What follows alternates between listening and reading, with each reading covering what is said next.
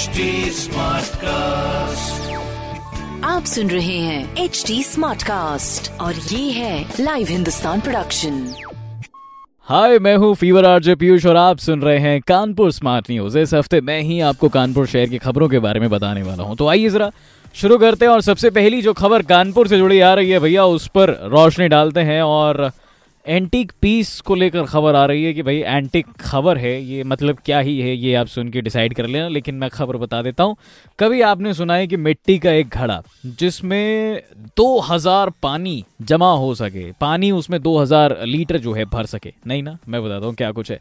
सुनकर हैरान कोई भी हो जाएगा ये खबर। ये सच है कि भाई दुनिया का सबसे बड़ा और पुराना घड़ा जो है कन्नौज में रखा गया है। खुशबू के लिए विख्यात इत्र नगरी में आपको बताएँ, म्यूज़ियम में ये सुरक्षित रखा गया है। तकरीबन पाँच फीट से ज़्यादा इसकी ऊंचाई है और काफ़ी अच्छी खासी चौड़ाई भी है, जिसमें 2000 लीटर पानी शामिल हो सकता है। और ये कल का है, वो घड़ा नहीं है। ये भाई साहब बहुत पुराना घड़ा है मतलब इतना पुराना कि जितने पुराने कानपुर में आप भी नहीं होंगे, तकरीबन 40 साल पुराना ये घड़ा जो है म्यूज़ियम में रखा है कन्नौज में। अगर कभी मौका लगे, टाइम लगे तो ज़रूर देख के आना बिकॉज़ मुझे बड़ा इंटरेस्ट है यार इन सब चीज़ों में। कानपुर शहर की दूसरी बड़ी खबर है कि जी सीबीएसई और आईसीएसई के टेंथ और ट्वेल्थ के एग्ज़ाम्स 25 और 26 अप्रैल से शुरू हो जाएँगे। एग्ज़ाम को लेकर जो बच्चे स्ट्रेस यानी तनाव में रहते हैं, जिसे दूर करने के लिए national commission for protection of child rights ने एक कमाल की पहल की और वो पहल ये है कि भाई, जिसके तहत कमीशन हर साल जो है एक परीक्षा पर्व मनाता है, जिसका मोटिव यही है कि बच्चों को भय से दूर रखना। और केवल एग्ज़ाम्स ही नहीं, बल्कि रिजल्ट्स को लेकर भी बच्चे बहुत परेशान रहते हैं टेंथ और ट्वेल्थ के स्पेशली तो उस तनाव से भी बच्चों को दूर रखना, इस दौरान काउंसलर की मदद से रिज़ल्ट को लेकर होने वाले जो तनाव होते हैं, उसमें काउंसलर्स बच्चों की मदद करते हैं काउंसलिंग करते हैं। सो इकतीस मई को फ़िलहाल ये पर जो है मनाया जाएगा, जिसमें काउंसलिंग की सुविधा से ये तमाम बच्चों की परेशानी जो है रिज़ल्ट को लेकर टेंशन या फिर एग्ज़ाम्स को लेकर टेंशन इन सब पे बातचीत होगी। और इन सबको कोशिश की जाएगी कि दूर हो जाए बच्चों से। बाकी कानपुर शहर की तीसरी बड़ी खबर खबर है कि अगर आपको अपना आशियाना चाहिए तो भाई कानपुर का केडीए जो है, आपकी मदद करने वाला है। अब क्या है इस खबर में विस्तार से आपको बताते हैं।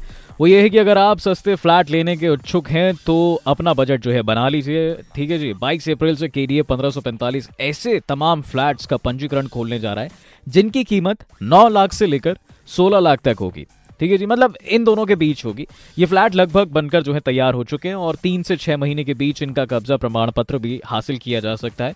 अब देखिए ये अच्छी चीज़ है कि लंबे समय बाद अपना केडीए जो है नए बने सस्ते फ्लैट की लॉन्चिंग कर रहा है, इसकी तैयारी कर रहा है बेसिकली ये फ्लैट आपको पन इलाके में शताब्दी नगर और जवाहरपुरम की योजनाओं के पास ही मिलेंगे। अगले हफ़्ते शताब्दी नगर समेत कई योजनाओं में खाली, तकरीबन 4500 खाली फ्लैट भी जो है बेचे जाएँगे। केडीए वीसी अरविंद सिंह जी के निर्देश पर इसकी तैयारी नए तरीके से की जा रही है। गर्मी के माहौल से जुड़ी के लू का टेम्परेचर दोबारा से बढ़ सकता है और लू की रफ्तार भी हमारे कानपुर शहर में और तेज हो सकती है, ऐसा मौसम विभाग का कहना है। भाई, गर्मी के तेवर लगातार तीखे होते जा रहे हैं, गर्म हवा के थपेड़े लोगों को दिन भर लगते रहते हैं, बेहाल करते रहते हैं। उनसे पूछो भाई साहब, जो ऑफ़िस में नहीं, बल्कि मार्केट में काम करने के लिए निकलते हैं। आपको बता दें, आज भी सुबह का टेम्परेचर अगर देखा जाए तो 40 डिग्री के आसपास का कानपुर शहर का टेम्परेचर था, जो कि दिन में चवालीस डिग्री तक पहुँचा। इस तरह की गर्मी इस वक्त कानपुर शहर में चल रही है। तो लू से बच के रहें, ऐसा प्लीज़ अपना जो है, ज़रूर ध्यान रखें।